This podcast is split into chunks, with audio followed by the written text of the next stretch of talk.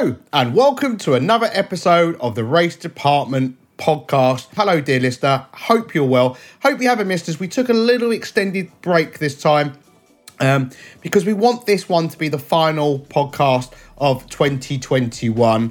Uh, we're heading towards the festive period, and you know, people have got things to do, or you know, depending where you live, of course, because unfortunately, some countries are going back into local lockdown, so challenges amass at the moment. But so far in the UK, we're in a good place. So, uh, and long may that continue. Um, so, last time out, it was just myself and Danny. Well, I've got news for you, people. The Italian Stallion's back, but the man from Portugal's not here. So let's say hello to Davide Nativo. Hey, everyone. I'm sorry that we're doing this uh, podcast with just, uh, you know, every time we alternate me and Danny. but, well, yeah. you know, people have got people have got lives to lead. You know, like it's it's absolutely fine. Um, and how have you been since we last spoke? You all well? Yeah, yeah, I've been fine. Thank you, thank you. Have you been doing much sim racing?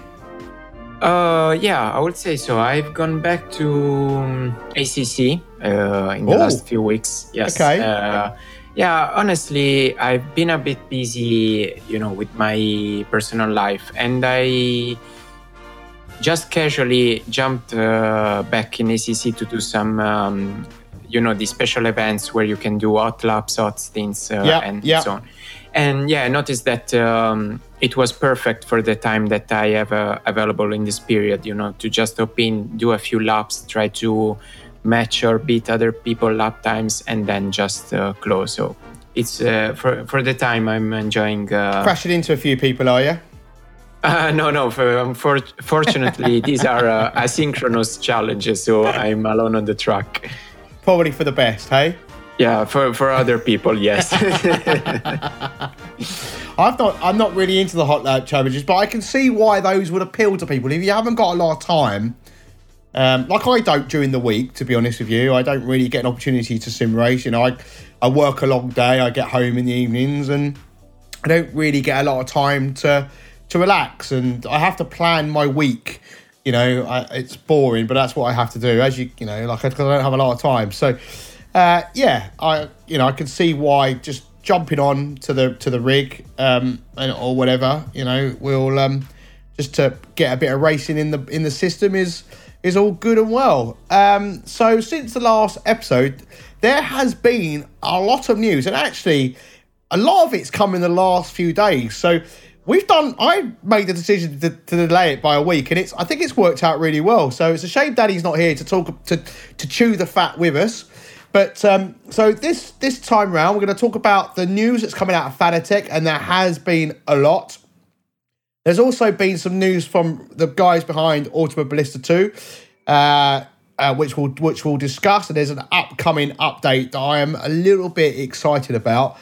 And then since we last released a podcast, Forza Horizon 5 has been released. And I know it's not, you know, necessarily sim racing, but there is a lot of love for it out there. And I've not tried it myself yet, but I want to have a, a chat around that. And then we'll quickly talk a little bit about F1, and then we've got a few mentions at the end of the podcast. So without further ado, Davide, um, let's Thank move you. on to the first topic.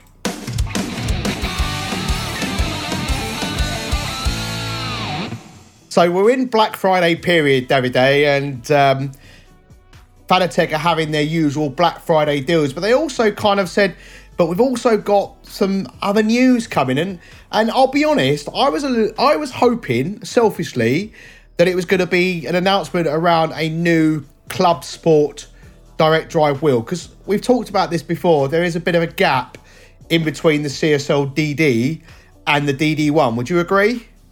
Yeah, yeah, there is, but uh, I think that uh, you know uh, at the moment they want to, you know, uh, how can I say, consolidate the position of the new DD wheel on the market, and then probably uh, make also a club sport version. But it, I'm sure it's gonna come. But I think you know we we have to wait uh, a little bit, you know, so that yeah, they can. I- yeah, I, I, get what you're saying. I'm a little bit disappointed they they haven't announced it yet from a from a selfish point of view. But no, I can yeah, understand you, it. Yeah, yeah, you're you're talking complete sense for for a change. And um, but anyway, thank you for that. so anyway, they've. Um, they, I mean, it's been a very busy year for Fanatec. I mean, in a Oh, very absolutely. strange environment Yeah. as well, you know, globally. And with constraints around, you know, chip manufacturing and components, I'm sure things haven't been easy. And I'm seeing people waiting for their direct drive wheels and things. And so I know it's having a knock on effect, but it hasn't stopped them from developing and, and bringing out new products. So one of the first recent announcements is the CSL pedals and load cell kit. So that's now official. So the so the load cell pedals um, is a recent hardware release from them. It's around about 80 euros. And of course, you know, they've got the CSL pedals, which are the two pedal set. But this is an, an addition. Now, I know that we we knew this was coming, obviously, but that's a nice budget, isn't it? Really, it's it's kind of appealing for people that want to kind of make that step up. Yeah, it's uh, uh, you know this is what is fantastic from uh, from Fanatec. This uh, in there this new line of products that they are all very accessible while retaining you know their usual quality, being always all metal construction um, and uh, uh, you know everything that. Uh, Fanatec stands for when it comes to building a great product, and you know it's uh, it's excellent. I mean, you can you can say anything apart from that because it's. Uh, I mean, you get this great product for a very low price. I mean, for this price, you could get in the past, you know, a very cheap plasticky product, and now you get instead Yeah, like the something of- pedals, for instance. I think it's very it's it's kind of in that region overall, isn't it? If you if you combine the three pedals, I think it's around 140 euros in total, according to the article at racedepartment.com. So Yeah. that's a very competitive pricing model they've got there. Yeah, absolutely, because you have to compare what are essentially two very different products. Because I haven't tried the uh, these new CSL pedals, but I have tried the T3, T3PA from uh, Thrustmaster. Yeah. and th- they are great pedals. They are very much better than the uh, Logitech's one. Uh, ones I've tried the G27s. Uh, uh, yeah, the G27s. Uh, so the Thrustmasters are great. Pro, pro, uh, it's a great product, and you know for that price, nothing, nobody could say uh, anything about it. But now that we have this for the same price, I mean, we did uh, Thrustmaster, as I said, they were good. They were were very precise, but you could tell that we, they were made out of plastic. Uh, you know, some creaking uh, here and there, and you know, the general impression that uh, they could last for a bit, maybe two, three years, but sooner or later you were going to have to replace them. Of course, when something is, instead is done uh, as uh, as the CSL pedals out of metal, you get you know that assurance. You feel also more comfortable using the product because you know you can push more without uh, uh, risking uh, the the life of the uh, pedals themselves. So. Um, yeah. mm, Yeah, yeah. I, I must admit, uh, uh, the article is a, is a little bit confusing because it does say you can buy the Fanatec CSL pedals from fanatec.com for around about 80 euros, which is the, the double pedal set. But then it also says that you can buy the Fanatec load cell kit on Black Friday from fanatec.com at the moment for 120 um, euros. Um, Uh, yeah, yeah. From from what I understand, uh, basically, from for eighty, uh, I, I will say euros, and so, but there is basically the price conversion is one to one, so Yes, between yes. euros and dollars. So, uh, for ease of uh, of the conversation, I'll just say euros. So for eighty euros, you can get the uh, two pedals, which is a, a brake with a progressive spring and a throttle. For a, an additional uh, 40 euros, you can get a clutch, or you can buy for 140 euros a load cell kit, uh, which is just the brake pedal, uh, a load cell brake pedal, which you can insert in the in the uh, metal uh, stuff. Ah, okay. And the the previous brake you can remove the spring and it becomes a clutch, so it becomes linear. And so you get the clutch, brake, and uh, so so it's that 80 euros, uh, two pedals, 40 for just the clutch, or if you buy the cell pedal 140, you get that uh, as brake, and the previous brake becomes a clutch. I that's, hope we were. That, I was. That's really good thinking from Fanatec. It's not like you're then having to chuck something away. You know, it's not. Yeah. It's. It, yeah. I mean, I, you know, obviously the environment's on a lot of people's minds these days, and waste and so forth, and because a lot of the time when you upgrade something, you end up with a piece that you cannot use, don't you? And that's really good forward thinking for Fanatec there. That the fact that you yeah, buy you buy the new brake and then your your existing brake turns into a clutch, brilliant.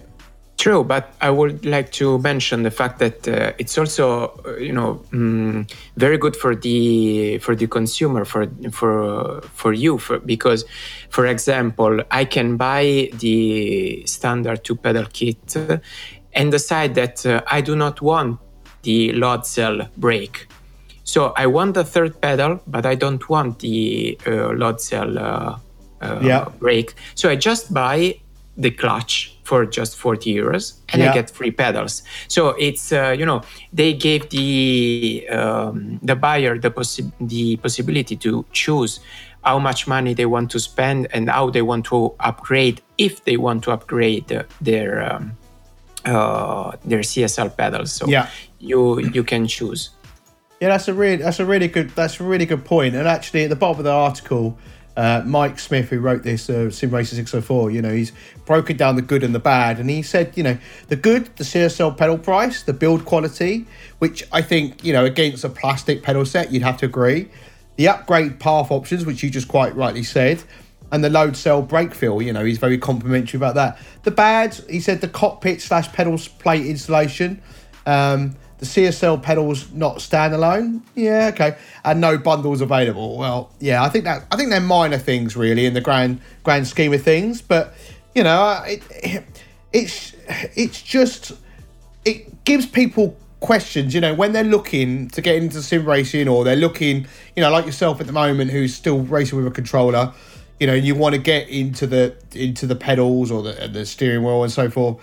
It gives people options. You know, options are good for the consumer because it makes the market competitive and then it should bring the overall price down. The more options you have available and the market becomes a little bit more saturated, in most cases it brings the price down for the consumer. Now obviously in a COVID world as we as we live at the moment with challenges with manufacturing and transportation and whatnot, that might not be the case. But it's good to see. And also, you know, it it hopefully makes the likes of Thrustmaster and Logitech kind of and other manufacturers out there kind of stand up. Uh, because for me, Fanatec, I know a lot of people critique them, and I know that there are devices out there that people get and they don't work and they're faulty, and I know that happens. But I mean, as I say to people, I've never had a problem with any of my Fanatec gear, um, and I've been running it now for a couple of years. I've never had any problems, and some of it was secondhand. So you know, from my own experience, I've never had a problem. But that's not to say that there aren't there aren't problems. Uh, especially I've seen with the McLaren wheel, the plastic uh, QR uh, on the wheel, I think is causing a few challenges. So that's the the new pedals. But then, as we know, there's the Bentley and the BMW wheel, and people have been asking how much, how much, Davide, are these wheels going to cost? And there's been rumours, there's been plenty of rumours. And some people are saying the Bentley wheel is going to cost five grand, the BMW wheel is going to cost two to three grand, or maybe even more. Well, Fanatec on the 20th of November have told us that the BMW M4 GT wheel is going to cost around about 1400 euros, which is unbelievable. Unbelievable. Yeah, it's uh, it's uh, way less than uh, than most of most people, me included, thought that it was going to cost because exactly like it's mentioned in the blog post, uh, uh, there was this speculation of four thousand to uh, yes, uh, sorry, four thousand to five thousand euros as a price for the for the wheel because you know racing wheels are very expensive, so for something that it was meant to you know work also in the real car we were expecting to have a similar price and instead we've got basically something that is like a third of the price. So it's amazing. And I think that if this actually 100% is the wheel that is gonna be going also in the cars, it's gonna be something to write home about also for the for BMW and, and Bentley because they're gonna you're gonna they're gonna save uh, quite a bit on their wheels. So yeah, I mean that's that's the fascinating bit as well. If, it, if you know, I'm, I'm, guessing if it's fourteen hundred for us consumers sim racing, I'm guessing the price is the same to BMW. Which, which is to go in their car. I mean, it, it might not. I mean, it is fascinating the fact you the wheel that a sim racer can buy, you could take it off your sim rig and plug it in to an M4 GT3. Now, the chances of a sim racer getting that opportunity, I think, are slim, but I would love to experience that. I mean, that would just be unbelievable. You know, suddenly I'm I'm on my sim rig and I'm playing with that wheel, and then I get a call from someone going, "Hey, you free this weekend? We need a driver." Oh yeah, no problem. Pack it in my suitcase, jump on board a cheapest flight I can get, and there I am. Yeah, round Barcelona you know, hanging at the back end out of a BMW M4 GT3. Absolutely beautiful. But I mean, I've said this before that the aesthetics of the wheel don't necessarily appeal to me. And so it doesn't really get my juices flowing, so to speak. Does it aesthetically please you? Does it appeal to you, this wheel? Uh, I have to say that it has kind of a weird look, uh, but for me, mainly because of the uh, on the um, bottom side of that sort of uh, handle. I'll call it this way because I don't know the proper English term.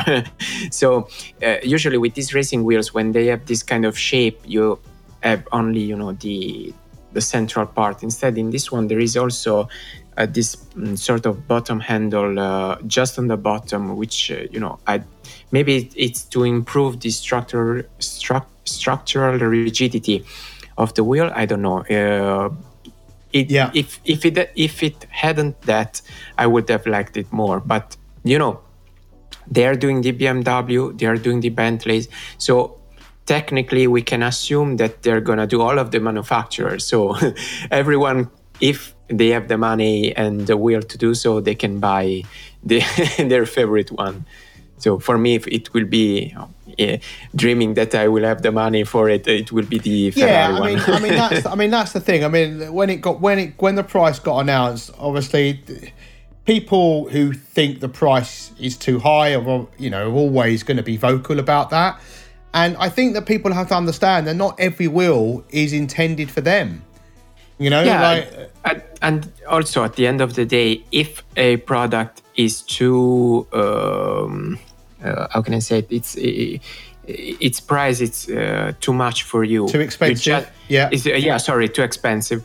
Uh, just don't buy it. I mean yeah. you're not forced to buy it uh, exactly. it, no one's yeah. holding a gun to your head are they?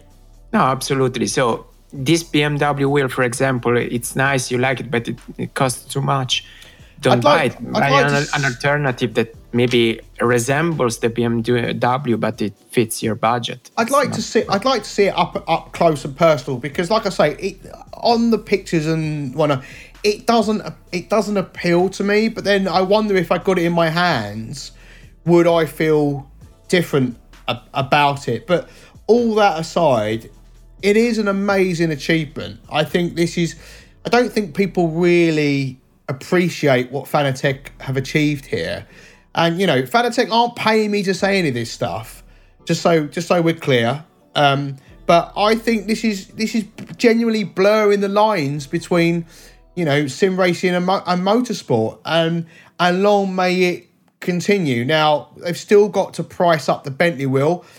You know, they have kind of alluded to it's going to be more expensive, and I think you know you can clearly see that uh, because it is a different type of wheel with the display but still, you know, I, someone said I don't I don't know if it's true, but someone suggested that the BMW in the middle might be a button, but I very much doubt that that is. But I, that might just be a little bit of a a room or something. You know, someone was making a joke. I'm not. I'm not entirely sure, but yeah, could, um, could be one of those uh, urban myths that that arise when uh, something like this uh, happens. But, so. but yeah, I mean, fourteen hundred quid for that for that wheel, and I know that it's the most expensive wheel that Fanatec have to, to, to release to this day. I think it's going to be superseded by the Bentley wheel uh, in the not not too distant future. Uh, but it's still an amazing achievement, and it's blurring the lines, and I think that's that's only a good thing. I mean, Paul, you you've raised a good point when you've said that. Uh, you to give a final verdict or uh, you know a definitive judgment you would have to actually try the wheel and i think that's exactly the point because uh, yeah the the price is quite steep it's quite high but uh, the point of this wheel is not to be a replica but to be something that is exactly like the real wheel because it's ba- it's basically the real wheel so I think that we cannot give, uh, you know, a final verdict if we don't try it. Because, uh, I mean, if we think at our own experience, at least for myself, I've tried for a brief period, as I've said, a couple uh, wheels, one from Logitech and one from Thrustmaster, and in both cases, I could tell very much the difference between them and the real steering wheel in cars that I drive or I've driven.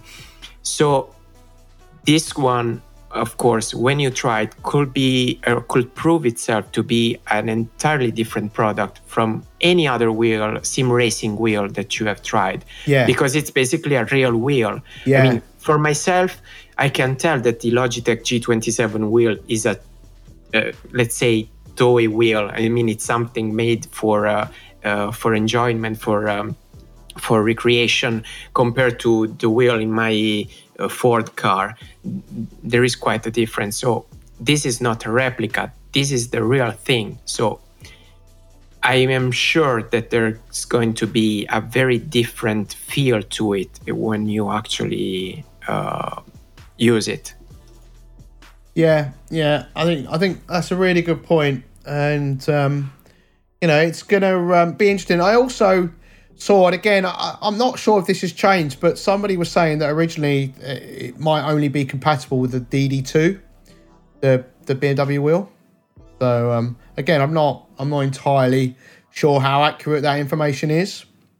Could could be. It depends, you know, on the forces and uh, uh, torque that uh, it's gonna.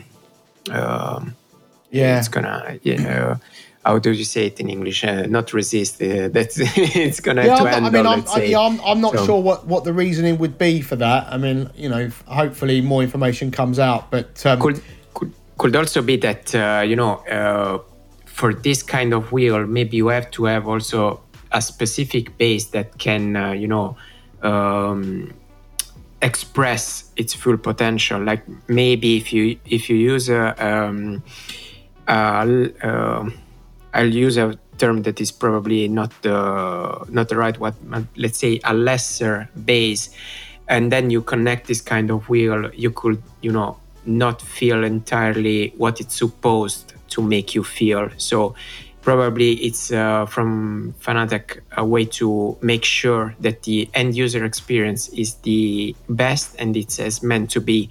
So if it is compatible only with certain base uh, on this yeah basis. So I'd just like to point out the uh, BMW logo is a four-way D-pad. Um, it actually is. I've just I've just I've just double checked the features on the um, BMW.fanatec.com website, and it's listed there as one of the features. So um, yeah, that is actually that's actually quite nifty. I quite like that. true, I quite like that. true. Um, but yeah, um, and something that's different here is that it's also got a USB C port, which I think might be the first Fanatec wheel that has one of those. Um, and pre orders are starting on the 20th of December. It doesn't say whether it's DD1 or Club Sport. You know, might can the can the Club Sport 2.5 um, use the wheel? I mean, you know, honestly, they've never done that before. They've never limited, other than you know certain things. Most wheels are cross compatible, so I hope that this remains the case. But then, I generally, if you're going to have a Club Sport 2.5, have you got the money for this wheel? So, you know, I can kind of see why it might only be aimed at the people that have the money for a DD2. um, or a very hefty credit card bill. Right, okay. And then there was one other announcement that came out, and that is the new CSL steering wheel BMW, um, compatible with the with the PlayStation and the PC. So it's pretty much like the previous wheels that they've made, with a couple of slight details. So I can spot it's got the new QR that the um, McLaren wheel has, um, and it has some nice decals across the wheel, and the paddles are a slightly. Uh, would would you say that's kind of bronze color? How would you? What uh, yeah, copper yeah. maybe copper. Yeah, copper, copper. Copper? Yeah, I would Yeah. say copper. Yeah. I mean, aesthetically, it's not it's not terrible. Um, what are your thoughts? It's a good price, 139 euros or just under 140 euros for an entry wheel. That's that's decent. Yeah. Yeah, yeah. I mean, for uh, it looks like a very sturdy product, and uh, there are quite a few buttons on it. Uh, so the the paddles are also good looking in a also functional way. Uh, and I think that uh, if um, you look at the close-up uh, of the of the wheel uh, uh, on the web page from from Fanatec, you can see that around the BMW logo, there are some there are five screws that you can uh, unscrew with an Allen key, and the um, it seems like uh, you know the ed- the outer edge of that uh, of that cover can come off probably if you unscrew that those uh, those Allen keys. That so might maybe be that might be to upgrade the QR. To be honest with you, mate, I think Oh, they're okay. in, I I think they're in line with the QR because you can buy a metal QR when you buy their wheels. You can upgrade from you know, from the new plastic one. So um, I'm, it's likely that they may be it. I'm not I'm not hundred percent sure as I'm looking at the images myself.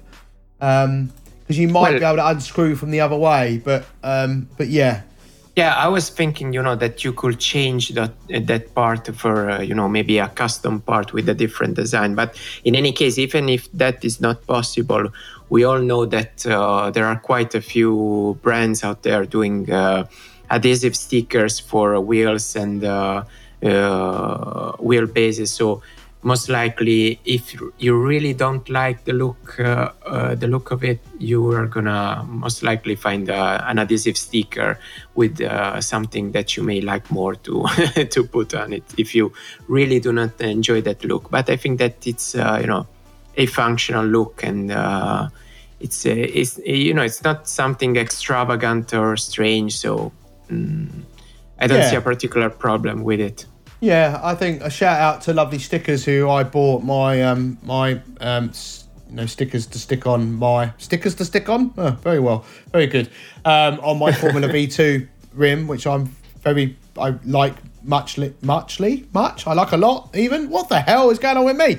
I'm, Um, I'm making you Yeah, unlearn the yeah, English you, you're throwing me. You're throwing me. So I really like those, and they've recently because I've got the Porsche with the the endurance module, and they've recently released some sticker sets uh, for those. So um, yeah, some some great looking liveries you, you can you can have uh, recent ones and obviously retro uh, too. So uh, yeah, you can pretend you're driving your favorite favorite team's car. So uh, I'm sure you'd be buying some Ferrari ones, wouldn't you, Davide? Absolutely. I've already seen that there are uh, quite a few options of very good looking. Yeah, they are very, very good. And to be honest with you, uh, surprisingly easy to apply because I'm not good at that kind of stuff. Um, so, right. Um, anything else you want to say about Fanatec before we move on? Well, what can I say more? They're they're basically on a roll this year. So at this point, I'm expecting for Christmas some uh, some big announcement. Uh, I mean, I wouldn't be surprised if they, you know, make the uh, the the last shots in the fireworks uh, for the Yeah, I mean. I, I, I, you know, I guess we're still waiting on the price for the Bentley wheel, which we, which we've already briefly touched on. True, true. But then, like I say at, at the start of the podcast, you know, there is, there is a gap there. There is a gap, and something has got to slot in that gap. Otherwise, I, I think they're missing something. they're missing something in the range. The fact they stopped selling the Club Sport 2.5, and that may have been a, a play, so they sold more CSL DDs. That may have been that. But when you look at it and you look at the price, there's there's just a gap that something can slot into, and um, I'm waiting for that. That's what I'm waiting for. I mean, I have zero money to spend, but that's what I'm waiting for. well, the important thing is to have the choice. Then you can make it whenever you feel best. So. Exactly. Yeah. Yeah. Exactly that. Right. Okay. So that's all the Fanatec news out of the way. Let's move on to the next topic.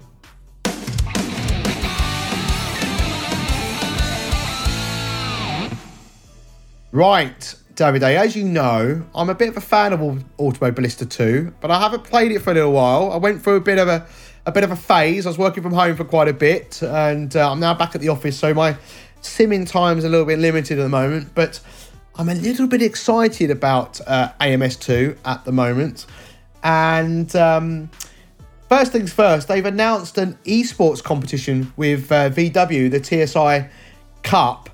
Um, you know, pretty standard kind of cars, really. But to be honest, they're the kind of cars that bring nice close racing. Don't you agree?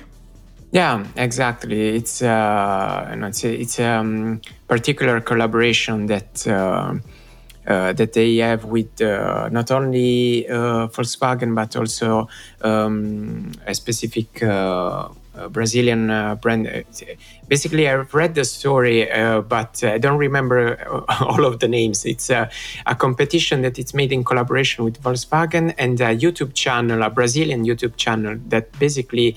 Um, uh, makes this competition in real life with this um, i think that they are slightly modified cars or something like this so they've decided to make it virtual so for people to enjoy and also have the uh, uh, chance to make some tournaments and, and and so on. So yeah the cars aren't crazy horsepower. They are uh, something that it's close to what you actually can buy from a retailer with you know uh, yeah. some something you know uh, more racy uh, uh, on them. And yeah i mean that's um, that's perfect. First of all because uh, it's something closer to what you can have experience of because uh, the majority of us uh, when they have a, a, car it's just a normal car. Maybe some some of us uh, are lucky enough to buy something a little bit sportier but you know it's a, just a minority of people those that actually buy sports cars. So it's something that you are more familiar with. And something that can prove talent of drivers more compared to to something you know more exotic so i think that it's going to prove uh, a great car for uh, for challenges and for tournaments uh, from, from, that are going to be made available from Reiza. Indeed, indeed. So um, it's the it's as you say, it's in partnership with Volkswagen Brazil and Acelerados. I don't know how you pronounce it. Uh, but, uh, yeah, um, yeah, yeah, exactly. That's yeah. the name. So it's the Volkswagen Polo and Virtus for AMS2. And what's really good about this this particular release is they've also at the same time released this part as a demo in Steam. So if you haven't checked out Automobilista 2, obviously you're not going to get any of the fast cars. Um, you get uh, in the demo, you get a custom event, uh, test day, time trial game modes, and it includes the Volkswagen Polo and the Virtus TSI 1.0. And the track available is the Autodromo Velas Velocittà. I, I'm not, excuse my pronunciation. And there are three layouts of that track. Um, and it's I think it's kind of a realization from from Reiza is that the the multiplayer needs a bit of work, and I and we'll get on to the uh, dev update that they posted today uh, of the day of recording.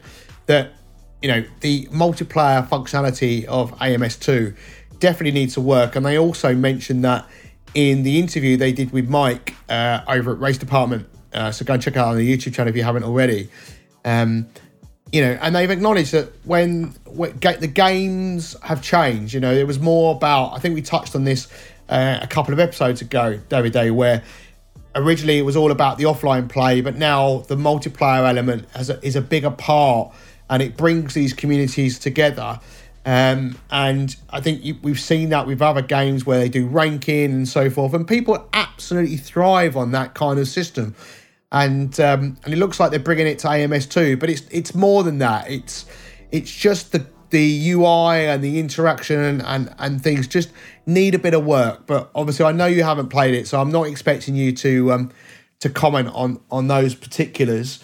Um, but then no, but yeah, I, I yeah, I can understand the uh, the importance of the multiplayer. I think that nowadays it, it is vital. I mean, especially with uh, what happened in the market in the last uh, year and a half. So, I mean, just uh, look at myself and what I was saying at the starting of this podcast. The fact that I was doing in ACC uh, hot lap challenges, online hot lap challenges, because I mean, uh, even if uh, you do not do not have the time to make races, if there is the possibility to have uh, an asynchronous online uh, uh, competition, like for example uh, those available with Hotlap challenges, it's still better than you know Hotlapping on your own because um, we like in for our nature to compare ourselves to others and online makes you able to do that.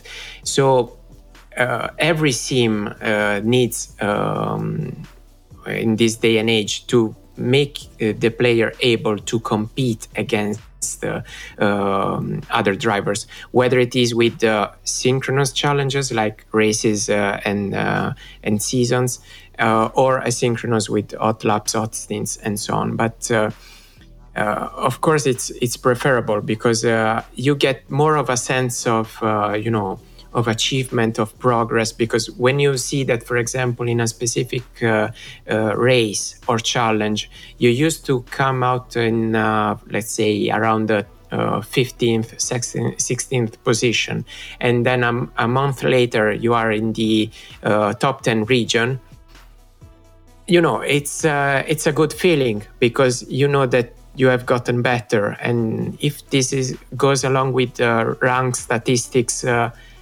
you know, it makes something pop in our mind that uh, makes us happy because it gives a sense of uh, progress. Yeah, so, an achievement. Yeah, yeah, yeah. that, that cannot come uh, with an offline. Indeed, and, uh, and, and, also, I, I've um, I've done a couple of races. I did a race during the week, and I've also backed during a league on a on a Saturday evening, and um, and to practice, I did a few AI races. You know, like you kind of, it's it's not the same as racing against humans, and that was uh, that was the thing. It's that the AI in, in ACC is is so predictable, and in, and in most games they are because you learn their strengths and weaknesses. But when you race against proper people, it's just it's just something entirely different.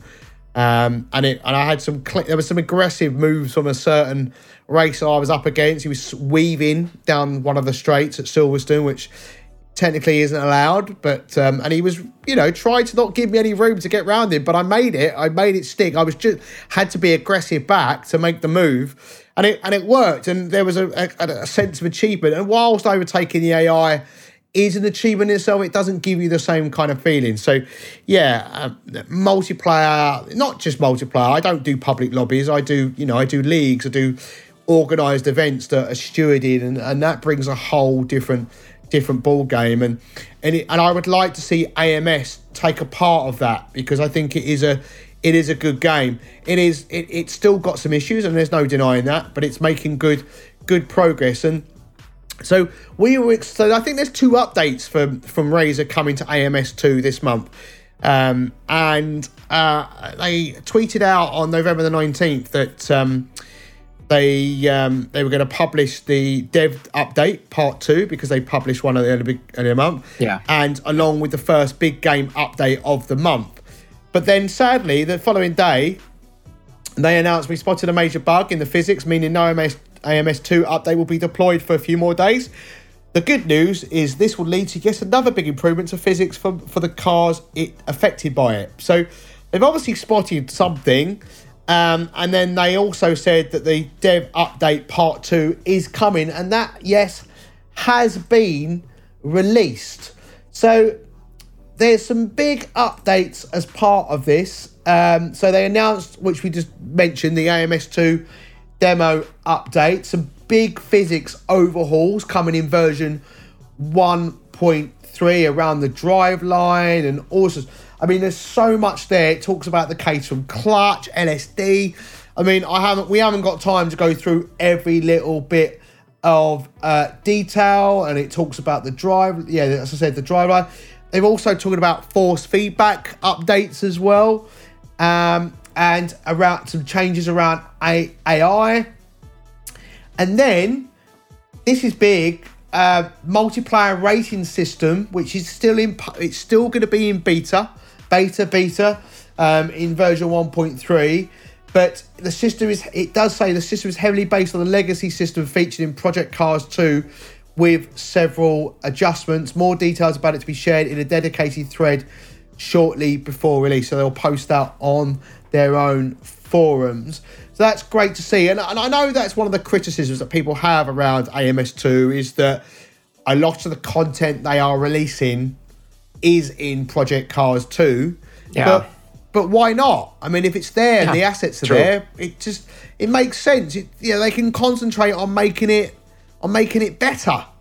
I I mean, I mean, we can say uh, all we want about uh, pCARS One and pCARS Two, which were the more sim-like oriented uh, uh, games from the Project Car series. But I mean, one thing that we can all agree about is that, especially pCARS Two, had a great lineup of cars and trucks.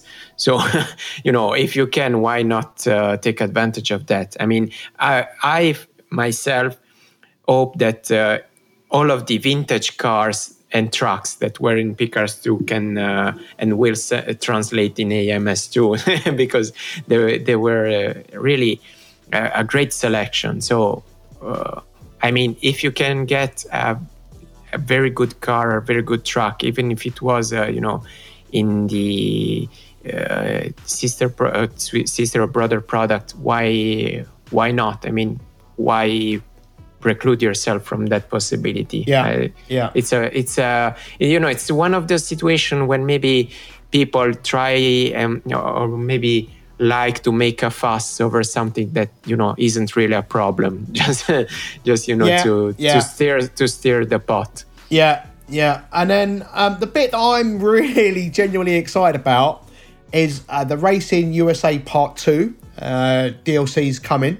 Um, there are three parts to this package, uh, but they said uh, in this time round, the cars um, that they are going to be releasing are the um, single seater uh, Reynards, Swifts, and Lola Indy cars and Champ cars from the 1990s. And that brings me m- back memories of IndyCar when I, which came out in the 90s on by Papyrus. And I am genuinely excited about this. They go on to say the cars will make up what we will call the Formula USA class in the game in three generations. Gen 1 will feature models from the 1995 IndyCar season the last before the series infamously split. And then there'll be Gen 2, which will have models from the 1998 season when Alex Zanardi reigned supreme. And then we have the Gen 3 featuring the models from 2000s. The performance peak of the Champ Car era enable hi- historical feats such as Gil de Ferran's closed course record average speed. And there's also going to be three tracks to this. Okay, so the three tracks to feature in the pack will be Watkins, Watkins Glen. Um, even though you know the cars weren't actually there, the unique Cleveland temporary road course set, which is set on the Burke Lakefront Airport, and um, and there's one third, one third and final track which they're keeping stum about, and a lot of people are like, "Oh, I wish it was this. I wish it was that." Um, I mean, they do like a road a road circuit in IndyCar, so I'd imagine that it's going to be a road circuit of some description.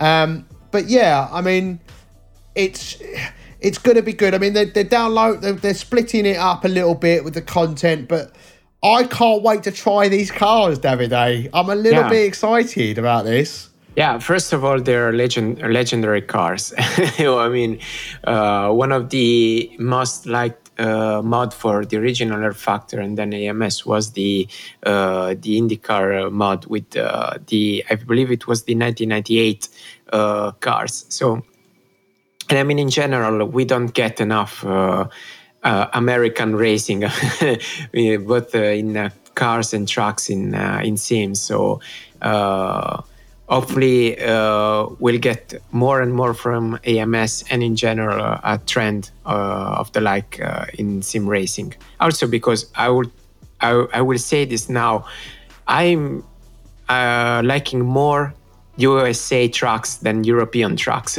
they are they are more raw. They are more uh, you know they're they have something more of a genuine feeling to it compared to European trucks. They it's like they're they are uh, stuck in a positive way in a different uh, time where racing was more uh, was more gen- genuine, more unpredictable, uh, and you know uh, they're great tracks. So the more the merrier. And uh, well, what do you do? You like an oval track? Well, ovals, uh, uh, I, you're right. I, w- I should have specified that I, was, t- I was talking about uh, uh road courses. Uh, uh, ovals, I can't say because I haven't driven on ovals all that much. So I've, no. been, I've done in, in all of my sim racing experience, I've done just a couple races, so I cannot give a. so the, I think the last time I, I raced an, an oval track would have been probably one of the Daytona games back in the day. Um, mm-hmm.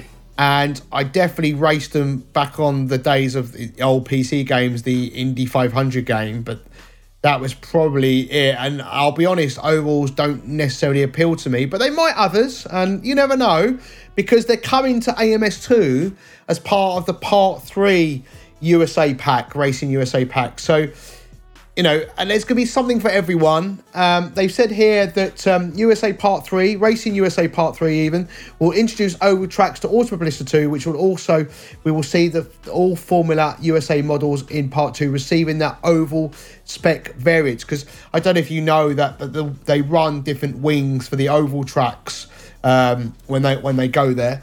Um, and it, they also say while part three of Racing USA will take a bit longer than originally planned into 2022, the delay will see more tracks being added to the package than originally planned at no extra cost, which is absolutely fantastic. So, um, yeah, some oval tracks for people, which is, um, you know, some will get excited by that. I mean, some have, have, have commented that I've seen today about the fact that, you know, it'll only work if there's a safety car and things like that and it behaves like real um, oval racing, and I think that's a fair point. People want realism. Um, but then one final thing they've announced is we are happy to confirm we're in final stages of a licensing agreement with Nissan. So, um, and they're saying that um, you can see, hopefully, see several models from the brand coming to AMS2, if not already in 1.3, but very soon after.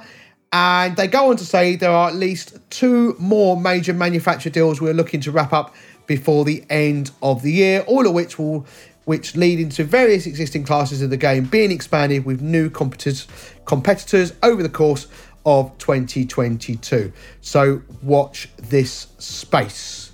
There's a lot I, going I on expe- there. I was expecting you to put some sound effect when you said uh, Nissan uh, because it's such an iconic brand. So I was expecting some, you know, some effect like yay. I, do, you know, do you know what? I hadn't even. Hold on a second. Uh, I don't know if this. Go go go ahead.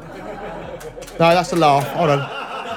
That's Just a laugh. It doesn't really work, does it? Anyway, right. Um, that's all. That's all I've got. Um, but yeah, I mean, there's a, there's a lot coming there. I mean, and like I said earlier on, it, it is a good game and it is beautiful and it did start a little bit rocky and while some of the cars we, I've touched on this before aren't still aren't where they probably need to be from a, from me perspective other people's opinions may vary.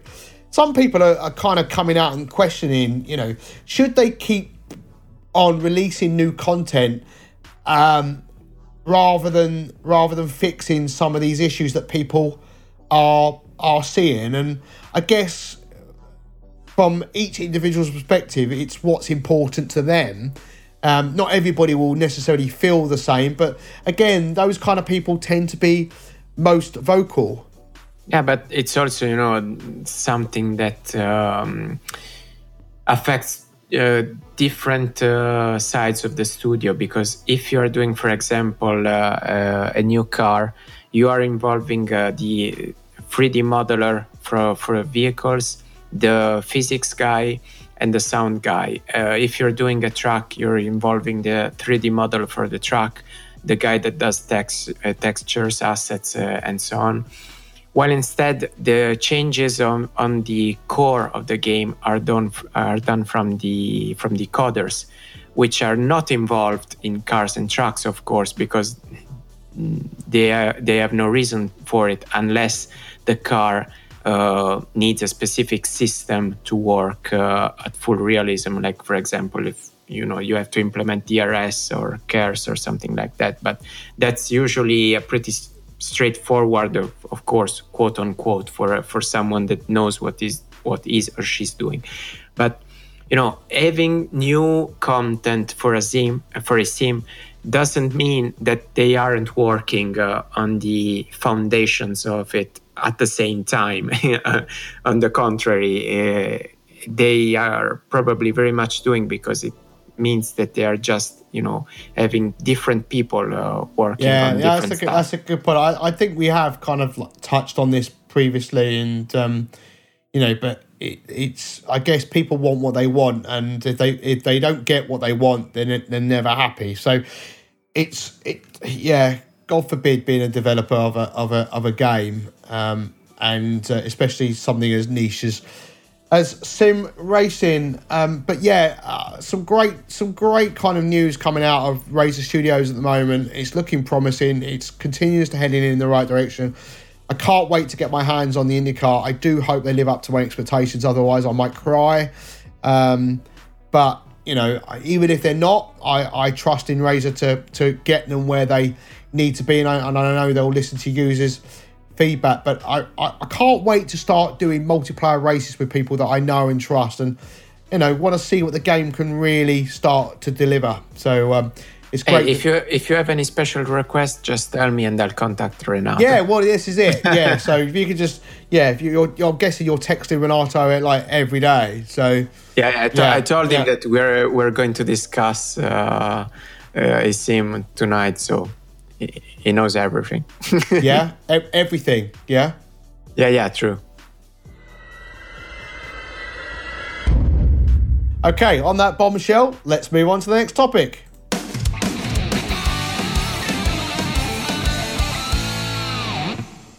So let's briefly talk Forza Horizon 5. Have you ever played any of the Forza Horizon games, Davide? No, I haven't. Well, that's the end of this section then, isn't it? Right. I have, and um, I've played a few of them. I think I've I've owned a couple a couple of them, and um, when I had more time, because they they they're pretty much open world games, and they do take a lot of time to uh, to play. And over the years, again, you know, talking about multiplayer, they've really started to develop that. And I have to say the screenshots and and people uh, and there's a few sim racers I know that have been playing it and they've been posting pictures. It looks unbelievable, um, and a lot has got into the aesthetics, the sound.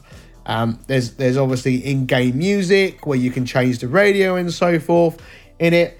But what is really fascinating is the the market that Forza Horizon seems to be able to hit in comparison to the likes of, you know, Assetto Corsa and Assetto Corsa Competizione and rFactor 2 and so forth. Because I don't know if you saw, but on November the 11th, Mike's, Mike uh, posted an article uh, around the user base that uh, so it starts less than a week after it was released. Microsoft has announced that six million plays, players have tried Forza Horizon 5. Now, I think some of that is going to be to the fact that it's in Game Pass, which is a really smart move from Microsoft. Obviously, it's not going to be um, the uh, the premium edition, you know, the top expensive edition, but it's going to get people to try it and then potentially you know, buy that version and make Microsoft um, a lot of money. But um, what it says here as well is on November the 5th, nearly 800,000 owners of the premium edition of Forza Horizon 5 played Playgrounds Games' newest racing title. In the week since, that number has grown to over 6 million players across PC, Xbox, and cloud uh, platforms. And just a small number of 4.5 million players enjoyed the game on the first day alone. That is a phenomenal number, isn't it? Yeah, they are absolutely incredible because um, the 4.5 million players I was reading also in another article that were basically people that uh, have bought the game in the uh, premium uh, version or deluxe or whatever is the name for it that basically allowed you to play the game before day one uh, i believe uh, three or five days before. Um, so if you do a simple mathematic count and multiply $100 which is what costed that version that gave you uh, pre-access to the to the game for let's just say 4 million people you get how many how a lot, a lot of money? money? a lot a lot yeah, of a um, lot of money how much yeah, money and yeah. you know i it, this is my complaint with forza horizon i mean I would like to play it, but it costs so much because for the standard version, you have to pay 70 euros. I mean, I understand that you have a lot of people involved in a project like this because they have 500 cars on launch and the map is a very big map. I mean, it's an open world map, uh, like GDR level uh, map, but you know, they're also making a lot of money in return. So maybe you know Microsoft, you can lower the price a little bit for us, you know, or maybe or maybe make you know something like a starter pack edition that costs uh, costs half, but gives gives you something like you know just hundred cars I would gladly pay for it. I mean, 100 cars are more than, more than enough for me. So the, this is my complete with Forza Horizon, and the, the price is quite steep. I mean, uh, I think uh, I think I was having this conversation with a friend of mine the other weekend about computer games and the pricing, and you know.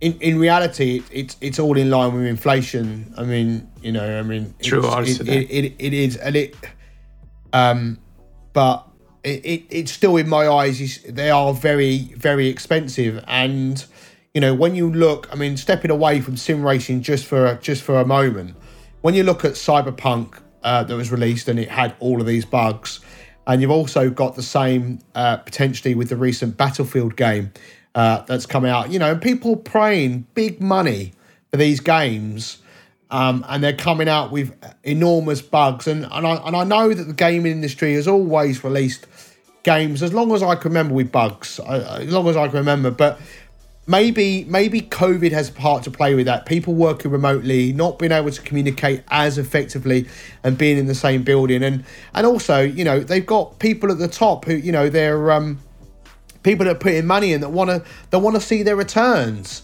Um, and that and that drives a, a, a, culture of pressure and to meet deadlines. And I know that Cyberpunk was delayed a few times, um, and you know it's still a big update to the game is still to come, and that's been delayed until next year. So, and it seems to be happening more and more and more. And when a game like this comes out, like Forza Horizon Five, and I know it's kind of like um, uh, you know, you could argue Battlefront is the same, where it's just a reincarnation every so often. And Forza Horizon 5 is another reincarnation of the previous game, Forza Horizon 4, cleverly named. Um, you know, it's still an achievement that they're able to release a game like that without any major hiccups because I've not seen anybody complain about it. Okay, you know, if you're a sim racer, you jump into Forza Horizon 5, you know, let's be honest, its physics probably aren't going to be what you're looking for, but take it for what it is. It's a, it's a fun arcade racer. Go and enjoy it. Not everything doesn't have to be serious all the time. But yeah. what is fascinating is when you go onto the website Metacritic, which is a great resource for, you know, combining all the kind of reviews from all the all the online publishers that review games and all the magazines and so on, but also the user users can go in there and review.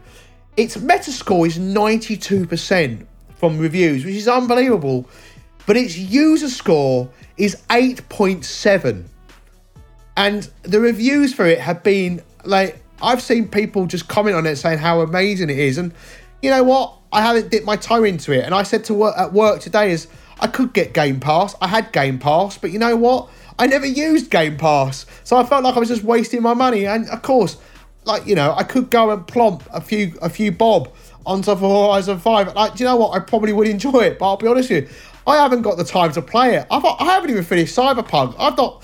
Do you know how many games I buy and don't play? It's, ridic- it's ridiculous because I don't have the time. I don't have it. Like, you know, after work, what do I want to do? I want to sit down on the sofa. I've been sat at a computer all day. But anyway, I've digressed. It's a, no, I mean, cra- it's a cracking yeah, looking game, isn't it? Yeah, yeah. You know, about the Metacritic score, you're right that there's something that's uh, something doesn't add, add up, and I think that the uh, the problem with this is uh, this time the community. Because for example um, if you go to the metacritic page for Forza Horizon 5 as you were saying but for the pc version you can see that uh, from critic reviews there are 17 all positive. And if you go instead to the user reviews you get aside from the mixed, which are 24, 102, uh, yeah, 102 positives and then 94 negatives. So basically, just as much negatives to positive.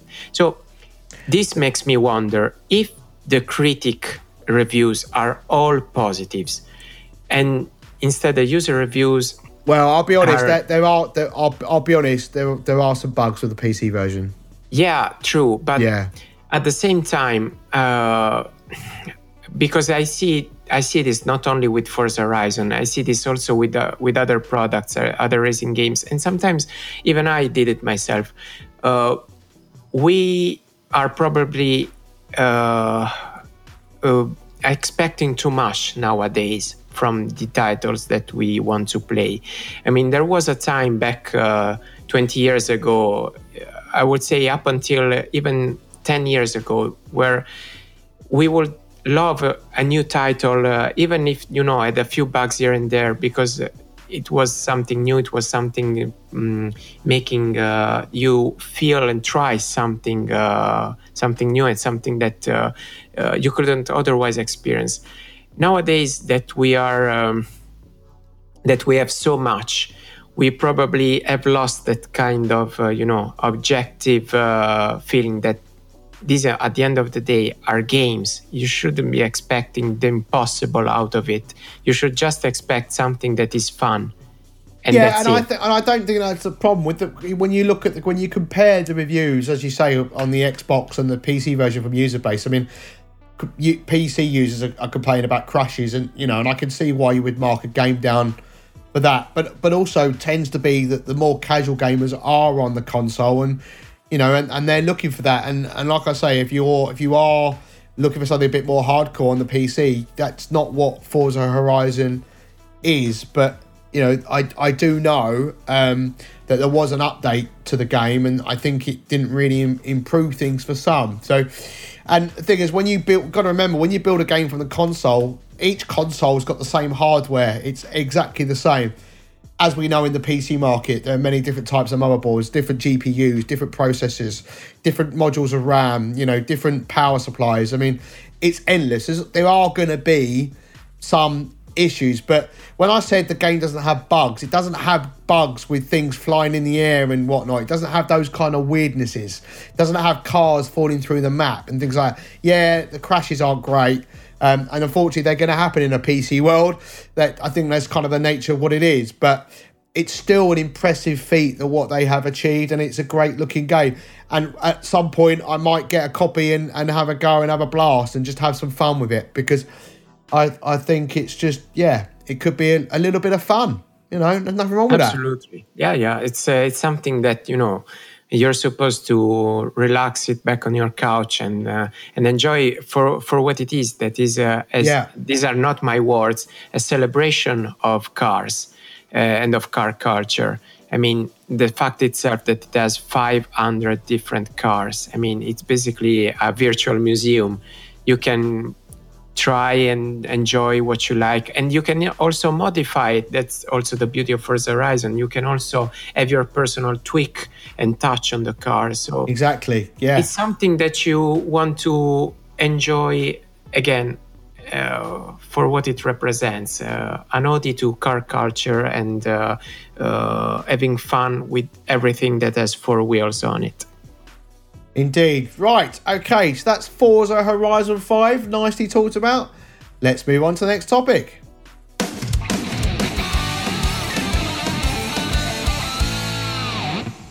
So I think as this is the last podcast of the year for us, and there's still two races of the F1 season remaining following this weekend in Qatar, um, which Lewis Hamilton uh, was victorious and is now only, I believe, eight points behind the championship leader, Max Verstappen. I thought it was worth just having a little chat about how the season's gone so far and who we think is going to win the championship uh, with two races um, to go. Um, Davide, um, Ferrari have gone past McLaren. You must be pleased about that. They're coming in third in the constructors.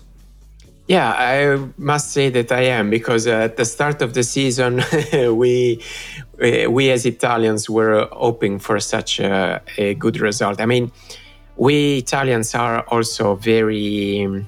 Uh, we, we like to critique a lot uh, Ferrari. We, we expect it always to be on the top of the podium. But, you know, the fact itself that it is on the podium, considering uh, from where it it came last year, it's uh, it's great. Uh, also considering that uh, the opposition uh, uh, for third place was from McLaren, which put uh, a stellar performance this year, mainly thanks to to Lando. But you know, it's a it was a very solid car. it, it is a very solid car. So to have something like 40 points my boy Lando, you know, he's been he's had he's been having a really good season. Unfortunately, yeah. in Qatar, he, he, he got a puncture like many other many other cars uh, going around the track. Bottas being uh, uh, one of them, and the two Williams also getting punctures. Those um, you know those curbs proving pretty dangerous to the Formula One cars after about around about 31, 32 laps. Um, you know the carcasses coming off the coming off the wheels, but. Um, but yeah, it's it's been a, an interesting season. Um, do you have an opinion on the uh, Max Hamilton um, overtake in Brazil? Uh, well, I must say that this season, this season, I am rooting for Max, but uh, I have to say that uh, that specific move wasn't particularly, you know, clean or uh, we could say sportsman's like. uh, it was, you know, one of those situations where you close your opponent and force him off the track. And he's done it in the past uh, other times. One, for example, in uh, Spielberg to Charles Leclerc uh, a couple years ago.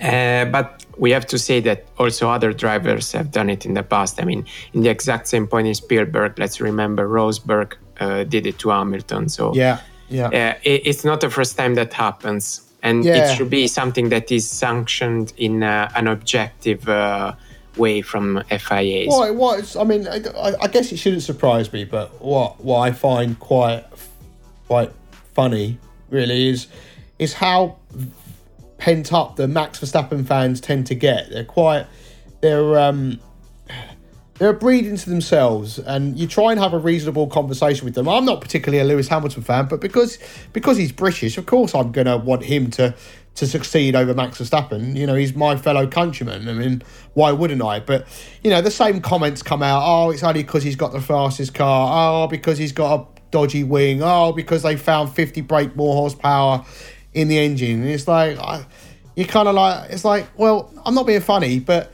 to win the championship, you kind of have got to have the fastest car. I mean, it doesn't take I, rocket science to know that, really, does yeah, it? Yeah, I, but uh, you're right in, in saying, you know, that there are quite a bit of childish comments on uh, on Twitter and uh, yeah, and, yeah. and, YouTube also. But I, I will have to say that I've seen them coming uh, from all sides. Oh, I know so, it's pathetic, so, isn't it? It's path- it yeah. really, it really is. It really is pathetic. It's like yeah. I, I just I don't I, I don't understand it. I don't really understand what what that achieves. And you know, you look at the F1 Twitter, and there's been the whole thing recently where I think it was trendy, where it was just it was just horrible. Um, you know, it, it's social media unfortunately gives these people these voices, whether it be a Hamilton fan, whether it be a Lando fan, or whether you know, I like to think I'm quite good at having a debate with someone, and and and you know, I might have I might have certain opinions, and and and that's fine, but.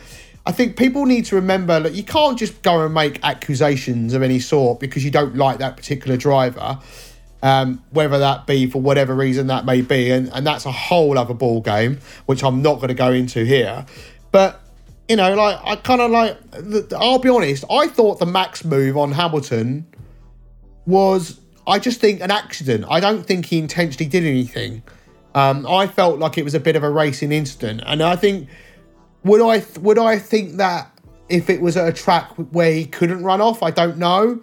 But I try to judge. I because what happens is, is there is an incident between Max and and and Hamilton or or whoever else, and someone always refers to, well, what about this incident or what about that? But I'm like, no, no, no, no, no, no, no. I don't care about the previous incident. Let's focus on this incident in particular because otherwise you just start to muddy the waters. Um, my initial reaction during the race was, yeah, I felt that Max was overly aggressive, but I think honestly, I think he genuinely just he just braked too deep. Um, and I don't think he realised how wide the car was going to go. And if you look at the onboards, for me, he doesn't really appear to turn into Hamilton. Um, but I get that other opinions differ. But I'm like, you know, like I say, I'm not a Max fan by any stretch. I don't want him to win. And there have been moments where I'm like, you know what? Yeah, Max, you're a naughty, naughty boy. Um, but in this particular case, I felt like because a bit like because you know the boy who cried wolf. You ever heard that? You know where somebody, yeah, somebody who tends to tell porkies, and then when they're actually telling the truth, everybody thinks they're telling porkies. Still, I kind of feel like that for Max a little bit here. I feel like everybody's judging him on his previous instances, and I and it and the thing is, it's a bit like okay, Gasly at the weekend, right, with Max Verstappen behind him, he runs wide out the final corner, and people are like, oh, we did that on purpose. Did he? Who knows? Like, and I feel like that's the same with the the Max onboard. It doesn't conclusively conclusively show me that he did something intentionally there. I don't know. Uh, I it's hard, it, isn't it? Yeah, true. I mean, at the end of the day, you would have to be in the in that people in that person mind to to yeah, be one hundred percent sure. Ex- exactly, yeah, exactly that. that. But uh, you know, from my point of view, I think that uh, in these kind of situations, uh, um, you can have a somewhat um, objective uh, way of tell, but by looking at the uh, technical data. The first of the first of all, the steering wheel. I mean, you can see from how much it was turned. You can have a you know. Uh, uh, you can understand pretty much uh, what was happening, and then of course the telemetry also can tell you can tell you more. Uh, from my point of view, uh, Max, as I said, tried to close uh, Lewis. I wouldn't have given him a penalty as it didn't happen because, first of all, as I've said, this exactly uh, this exact same move happened in the past uh, with other drivers, not just Max.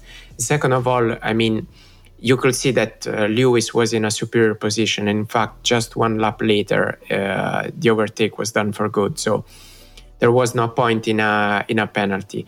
Uh, I would say that uh, I agree. I think it was Sainz that said said this that this kind of situation would have been avoided for sure if you know you had uh, sand gravel traps um, on the outside of of corners uh, like we had in the past. Uh, and I would add also if the FIA was also more, uh, you know, uh, coherent, is that the word, in their penalties? Because especially this year, FIA. Do you mean consistent? you mean talk consistent, about consistency? Sorry, consistent. Yeah, okay, yeah. yeah. Uh, I I think that I I feel that FIA the FIA this year especially has been a bit of uh, hit and miss in their mm, penalties. Let me and ask you this. That's also a problem. Let me ask you this, right? If Alonso had done that move to Sebastian Vettel, do you think there would have been a penalty? Well, honestly, can, Because can part, part I, of me wonders, right? Part of me wonders is where, like, and I'm not, and I, I still, I still genuinely believe, right, that I, I, I don't think there's anything conclusively saying that Max did anything wrong, right? And that's where I'm standing. But I'm just kind of just asking questions here, right? So because we've seen similar moves further back, and I wonder if because because it's like the, the lead of the race or or potentially going to have championship implications huge that sometimes the stewards might take a different view on if it's a battle for P9 or P8 sorry, I was muted. Uh, true, uh, but uh, as I was saying, looking at the past, uh, I would answer your question no, because uh, looking at similar situations, they have never been sanctioned, aside from one exception, um, which is uh, Canada 2019, I believe, when uh, Vettel uh, received a five-second penalty for closing Hamilton, which was, uh, you know, it caused quite a bit of fuss back in the day. But in every other uh, similar situation, this kind of move has never been uh, penalized. So I don't think that it, w- it would have been if it implied other two drivers. Although, or although, I don't re- remember the, where the accent is.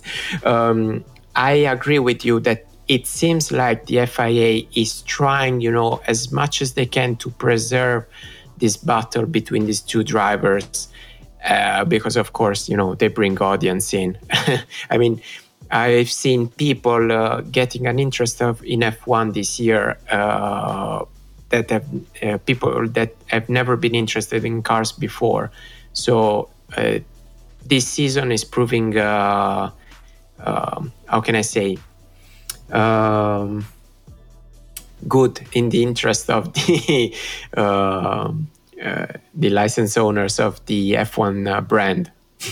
yeah yeah yeah it's uh, um Uh, in- going going back, sorry, uh, going back to your original objection Yeah, about the fact that the the, Max, uh, yeah.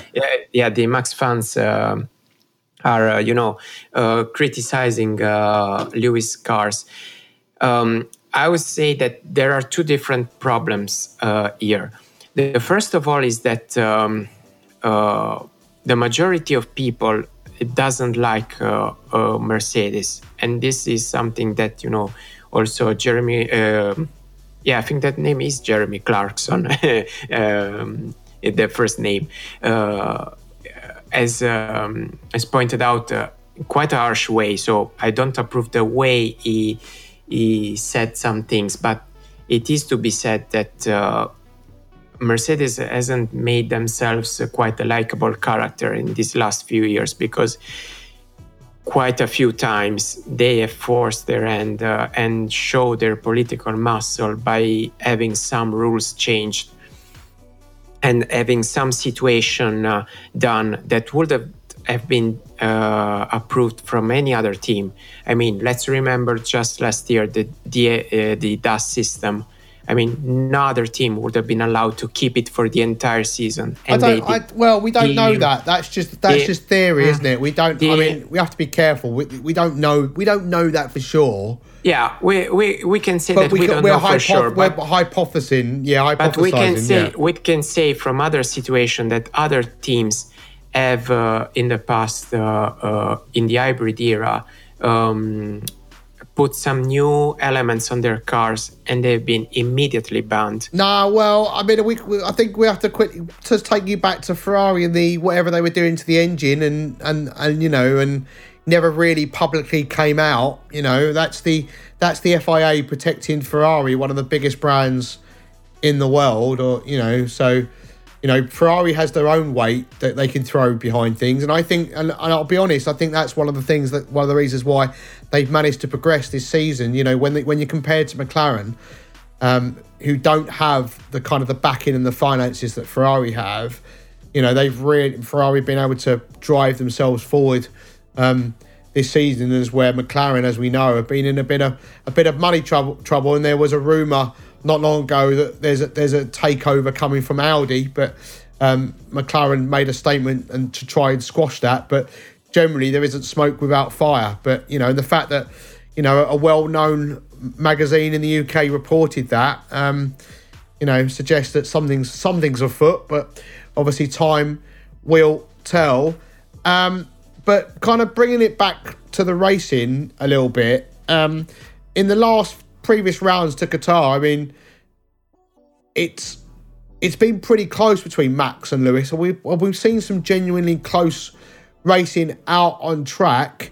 Um, and it, it still amazes me the likes of Bottas and Perez can't keep up with their teammates, which which you know I agree. The, the, the Mercedes is probably the best car, and but you got to you mean you know you got to have the best car to win. I mean when when Michael Schumacher was winning all those championships, I mean you know he not only is he a great driver, but he also had the best car. I mean you can't you cannot get away from that at all. Yeah, having the best car does help, but you've still got to keep it on the track. No, you've still I- got to I- do still got to do your job. I But- think, Paul, that the, that the problem is that uh, we could say that you know, um if you look at the situation uh, from an, uh, I would say, an objective point of view, but of course, the objective point of view of someone that is not behind uh, uh, teams, uh, you know, uh, garages, Yeah. is that uh, there is something uh, a bit weird going on because if you look at the quali laps uh, in Brazil and in uh, Qatar from uh, Hamilton, Yeah.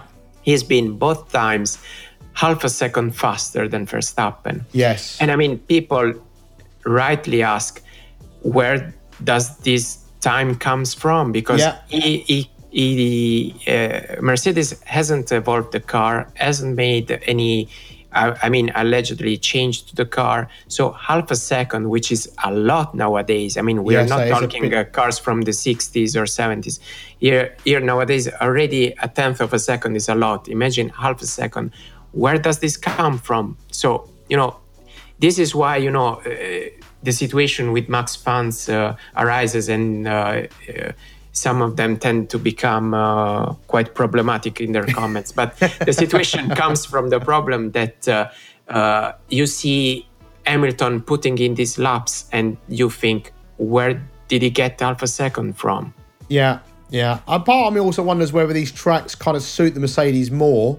Um, because we've seen that in the past, and, and even back in, you know, even when Red Bull didn't have what was considered a competitive car over the last couple of seasons, you know, at certain tracks, Max has been able to get wins. You know, Austria being one of them. Um, so you know, the, the Red Bull has always had its its strengths, and there have also been question marks about the flexibility of the the rear Red Bull wing. And I'm sure there are other nuances in other cars, but because the the Mercedes and the Red Bull are leading the way, that's where people's focus tends to be. You don't tend to pay attention to a Williams, even though they're you know they're way back down the grid. Um, they might still have something naughty on there that people haven't paid attention to because they're not at, at the forefront. And, and and when you're at the top, unfortunately, in the in any sport, people are always looking to knock you down. They'll find whatever they can, and it's always been in Formula One. People will always try to break the rules, manipulate the rules, so to speak. You know, find loopholes and you know gain gain um, an advantage. But the racing out on track between Lewis and Max has been phenomenal this season. It's it's been great to have not you know not two teammates fighting against each other. It's been great having two opposite teams fighting, but you know, if you were Max and you were and you were Hamilton, you you you'll be surely you want more from your teammates. I mean, they've both been at times very disappointing this season. Yeah, uh, for sure, they haven't always delivered uh, the results that uh, they were expected to. But uh, I will say that from Perez, uh, I mean, it was the first season in this new car for him. So uh, I think that uh, given the situation, uh, uh, I mean, he has been terrific, all in all considered. Uh, Bottas is a different situation altogether because I think that um, um, he was in a not so good place mentally Yeah. up until the Alfa Romeo announcement. And in fact, there was a shift. Yes, after there that. was. Yeah. Uh, it it was as if he felt all of a sudden free from such uh, from yeah, some burdens. yeah. Yeah, like an Uh, oppression or something. Yeah, yeah, and yeah.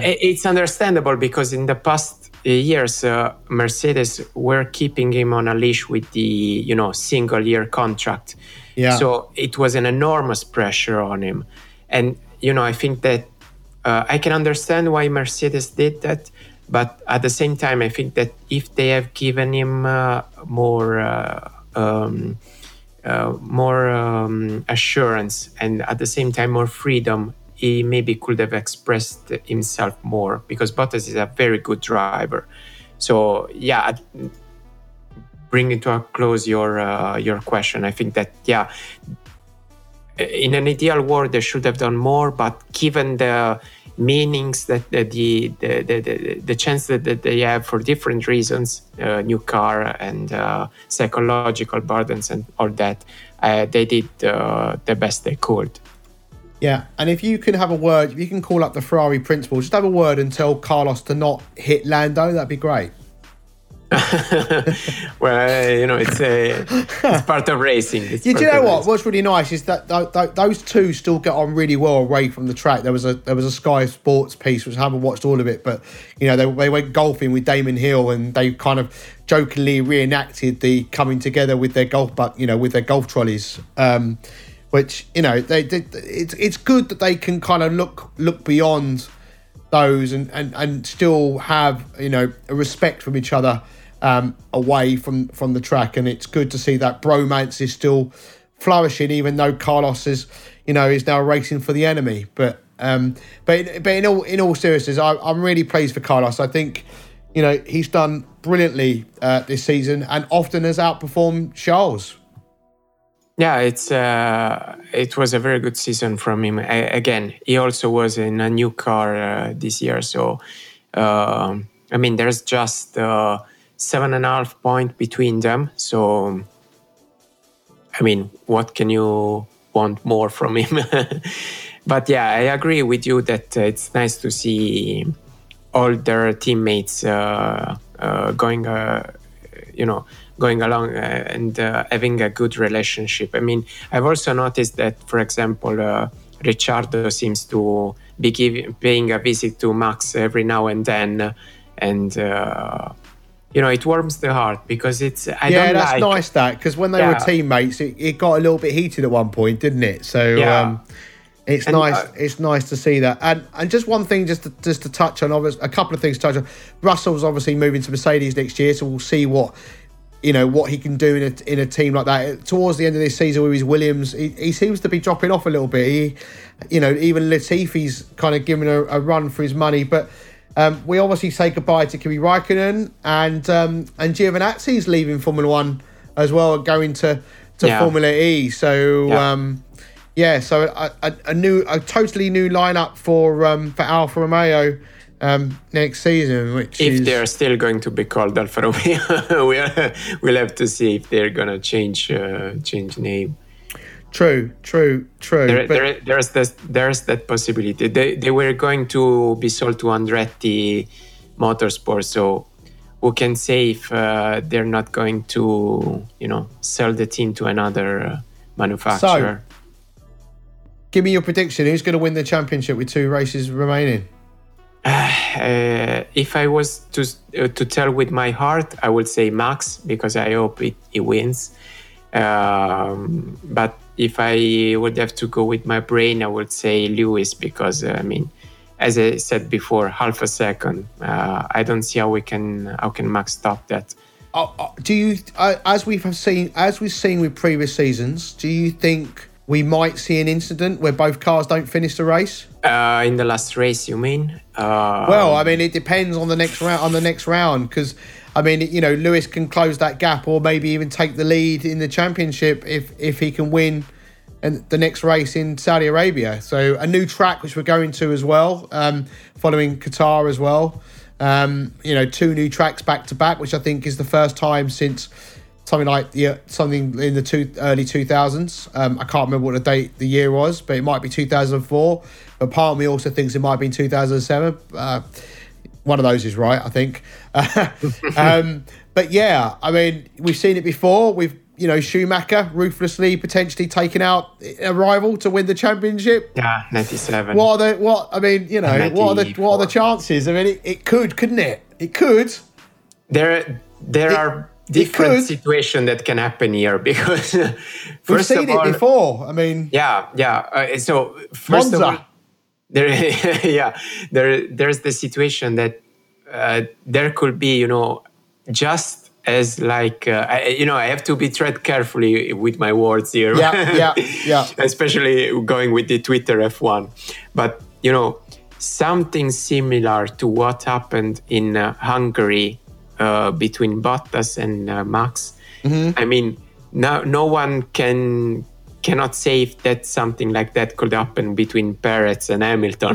there's that. Yeah, there's one yeah, situation. Yeah, possible. it could. Yeah, it could be. Yeah, no, indeed, indeed. I mean, there, there's you know, also, the, the, the, second teammate, the teammate could play a very important part. Yeah, yeah. There, there's also the situation where you know they they have found uh, Alfa second on Lewis cars, but who can say if they are pushing too much and uh, you know the engine gives up in one of these I mean, two races? Yeah, I mean, let's be honest. Mercedes have had some troublesome engine times this season, which is very yeah. unusual for Mercedes engine.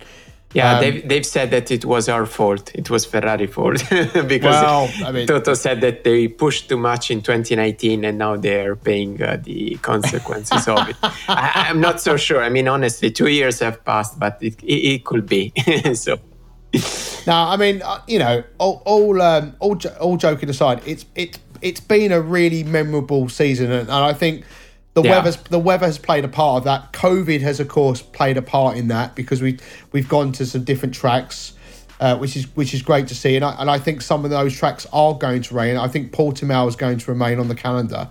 Um, there are some questionable choices from Formula One in certain tracks that have got certain human rights issues, but um, to the point that Stefano said in an interview with Sky Sports in the UK um, at the weekend, you know, like sometimes you've got to go to these places to invoke change, and I can kind of see that angle. So, you know, let's let I mean Qatar in particular has got the World Cup next year, so they're not they're not racing at the circuit uh, for 2022, but we're back in the country for 2023, and I think there's rumour it's going to be a street circuit, uh, so it'll be in in the centre of the the city somewhere. Um, you know, and, and obviously Saudi Arabia has got its own uh, challenges as well. And Qatar has signed a 10 year deal. So we'll, we'll have to compare 10, you know, in 10 years' time, has Formula One helped to drive to drive change? And, you know, credit to Lewis Hamilton wearing the helmet he did uh, during the race as well. Um, and also, somebody that's really impressed with this year with the support for, um, you know, the LGBT community plus community um, is Seb Vettel. Um, you know, as, and also his litter picking um, stuff he did at Silverstone uh, this year, and just gives really mature interviews now. It's a it's a different he's a different driver for when from when he was at when he was at Red Bull. He's he's matured um, absolutely brilliantly, and um, I don't mind saying that I do root for him a little now, as where before. I um I never did. So um yeah, he's really changed, and I think I mentioned this uh, previously on the podcast, but yeah, he's really um, I've really changed my uh, opinion of him um, as as he's matured. So fantastic stuff, and it's been an absolutely fantastic season. But yeah, um, I you know it's a shame Ferrari have have done what they've done. Well, I think that third spot is is theirs, but still a decent season for McLaren. And the new regs this next season, Davide, we're hoping for even better racing, aren't we? Absolutely, with the new cars, hopefully they will bring uh, fingers crossed. better racing. Uh, hopefully, hopefully they will get us rid of the DRS. The oh DRS. God, I hate it. Let's stop it. Oh, Let's I absolutely hate it. Oh, I do. Yeah. I hate that thing. Anyway, right, that's the end. I mean, I know we are a sim racing podcast. We we like to talk about F one from time to time because it is the biggest. Um, you know, racing series out there, and, and and we are racing fans in a day. That's what gets us into uh, sim racing. Um, I mean, Davide has said Matt uh, has said uh, Lewis for the championship. I also agree with that. I, you know, at the moment the tables have turned, and I can't see them going back the other way. But you know, if Max if Max wins it, then well done him, and if Lewis wins it, then well done him. But you know, I'll be watching the last two races to see who's going to win the Formula One And, World and if Championship. Charles wins, good, uh, good, for him. Good, good for him. But the constructors, the constructors championship is a little bit is very close as well, and Red Bull could steal that away from Mercedes because Bottas didn't didn't get in the points in the last race. That's really hurt Mercedes. So, um, and that's where the money is for the teams. Yeah, So- true, true, true. You know, right? Okay, Formula One chat over. Just a couple of mentions next, so let's move on.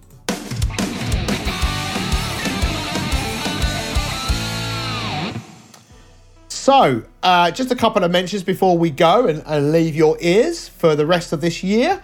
Um, just want to give a shout out to uh, Jimmy Broadbent, who at the weekend did his 23 hours of solder. It was the race for mental health for 2021.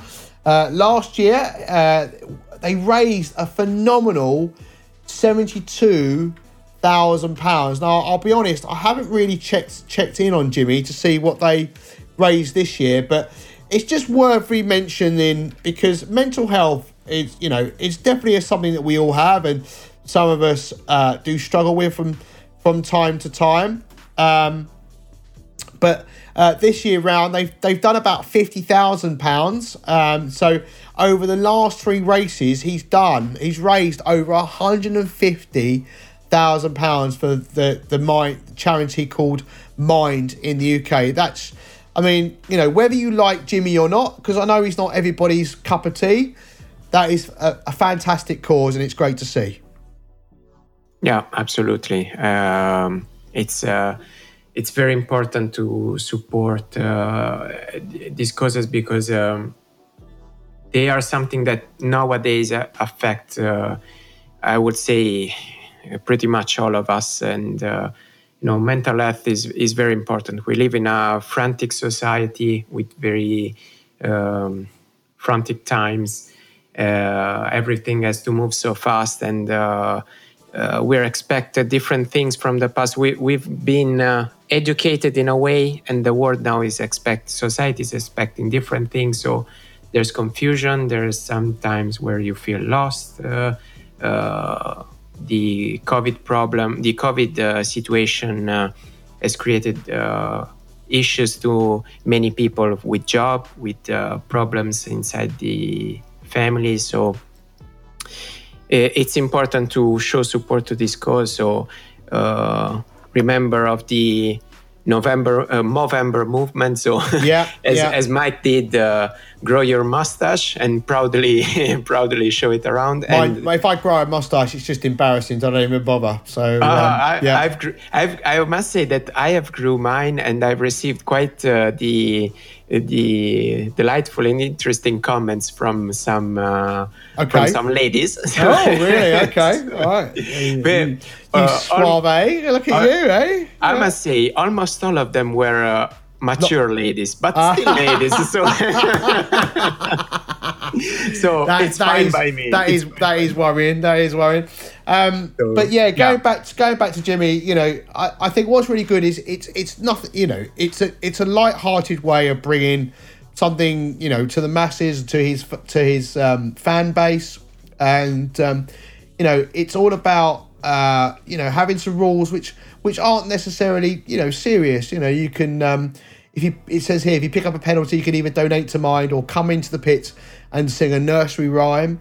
Uh, penalties include being held in the pit lane until you tell a dad joke that makes the steward laugh, or sing your country's national anthem and things like that. But only that, to get people um, donating, there were prizes to be won, such as uh, Heusinkveld sprint pedals, Fanatec CSL DD and pedals, and McLaren GT3 wheel. There were lots of things, and and it's and it and it's great to see. I mean, I did I didn't get invited to take part, so I'm a little bit hurt.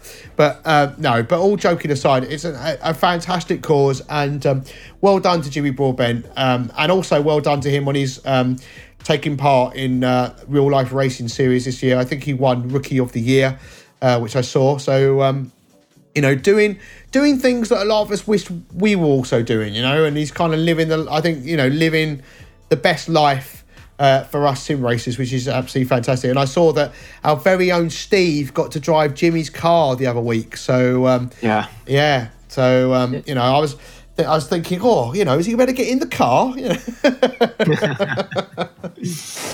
yeah. So um, yeah, uh, and, that, and, I think that's kind of testament to the to the great work that Steve uh, does, not only with Jimmy but also with Sim Racing GP and everything else. You know, it's sometimes a lot of a lot of what Steve does is stress and and more stress. So um, to get to enjoy a moment like that behind the wheel of a real racing car is um, absolutely fantastic. And then the last thing that uh, I'd like to mention is by the time this podcast comes out, it would have been released, but there's a new update for um, ACC coming, um, Davide. Uh, um, I, I'm counting the hours, basically, to when it comes out. I yeah, I'm very curious. I, I mean, we know uh, some things. We know that it's gonna support uh, DLSS and FSR from FSR from AMD and DLSS yeah. from NVIDIA. Uh, for those that do not know what they are, they're basically technologies that allow you to upscale the resolution of your game uh, to match uh, a bigger resolution without uh, having blurriness or pixelation and things like that. So, for example, okay. if you have a, 4K monitor and uh, you have a GPU that is not uh, capable of running as that specific game at 4K, you can run it at full HD resolution and uh, upscaled with DLSS or FSR at 4K. So you basically get uh, something that is supposed to be very similar to 4K native resolution, but at the cost of uh, full HD uh, res. Um, and um, there's uh, going to be a physics update. So they they have not said specifically what they're going to change. So that's very interesting to hear. It mentions and, tire models, doesn't it? So yeah, um, but you know they they've not gone uh, into details about you no. know what, no, but there is there is going to be a keynote, and again that would have happened by the time this podcast comes out. But um, yeah. But yeah, but there's also some updates which is, which will support the, the Formula One rim from um, the screen on it in uh, from Thrustmaster, which I know a certain uh, racer by the name of Gareth uh, is very excited about. Um, and there's also the free BMW M4 GT3 yeah, 2022 yeah. Uh, download for free, which is yeah, absolutely, again, absolutely fantastic. So, um, and there's going to be, and again, it would have happened. As I know, Steve has also been invited to this, which is the influencer influencer live stream uh, with the new content to um, update uh, 1.8. Which I'll be honest, Steve and influencer in the same sentence for me, but then I've got to say, his his YouTube videos for Race Department um, are another level. So um, yeah, very very good. Very and also good. the the Unreal Engine uh, update that could prove interesting yes. because it it uh, evolves to 4.26 version, yes. which uh, has a lot of uh, uh, you know improvements to it. So we can maybe expect some uh, you know some candies. yeah, and uh, you know, people are talking about are they're going to make some changes to the BOP. You know, what how how's the handling of certain cars? Is the Aston Martin going to be nuked and it's not going to be as fast as it is at, at a lot of the tracks at the moment? You know, like people are kind of anticipating. Um, a lot, a lot of things, but we don't really know. And by the time this podcast comes out, then a lot of people will start to have an idea of what that actually is gonna is gonna be. So, um, yeah, some I mean, all all all round really. There's some, there's some exciting goings on in sim racing and in real life motorsport, and um, you know, bringing 2021 uh, to a close with an absolute bang. Sorry, I was still reading the the uh, the news from uh, from the ACC update. Uh, yeah, it's. Um, it's going to be a, a monumental uh, update to the sim and uh, uh you know it was a, uh, a few days ago that i was saying to you guys in our chat that we are on what's on whatsapp that uh, i was noticing that acc was haven't been updated in quite an all year. I mean it had the update to 1.7 um, at the beginning of the year and then just uh, minor updates. So uh, this one, uh, with all these changes, is is very exciting. Also because you know, as I said, I just recently got back into ACC, so yeah, but there's uh, just generally a lot going on in sim racing right now, isn't there? It's not not just a, in terms of ACC, but there's just Oh yeah, there's sorry, a lot, sorry. There's a lot of hype, isn't there? That's what I was trying to get at. And No, sorry, sorry, You can you're tell right. you weren't listening to my question, but um, no, you're right because uh, as I said, I was still looking at the. I know, I know what you were doing. You weren't From- paying from ACC. attention to me. How I'm dare? sorry, How I'm dare sorry. you? I mean, I mean, I'm insulting and now going to go and cry. Um, no, this is this is the problem when you uh, do something uh, that you are enthusiastic about because uh, you uh, sometimes you get carried away. So uh, during the podcast, I should be focused on what we're doing, which is recording. But Yes. since I I am uh, a sim enthusiast uh, and uh, I love ACC. I got carried away, but again, but this uh, the news of this update. So I was uh, basically minding my own business. But yeah, in general, sorry, uh, you're right. Uh, going back also to the AMS2 update that we were talking Yeah. about before, and I think that uh, uh, I, there is there are have also been some changes in iRacing, uh, but uh, last month, uh, I believe, Yeah, or maybe yeah, at the they have, beginning yeah. of the month. Uh, and I think that uh, if I'm not mistaken, we should be expecting something also from Race Room in the month of December.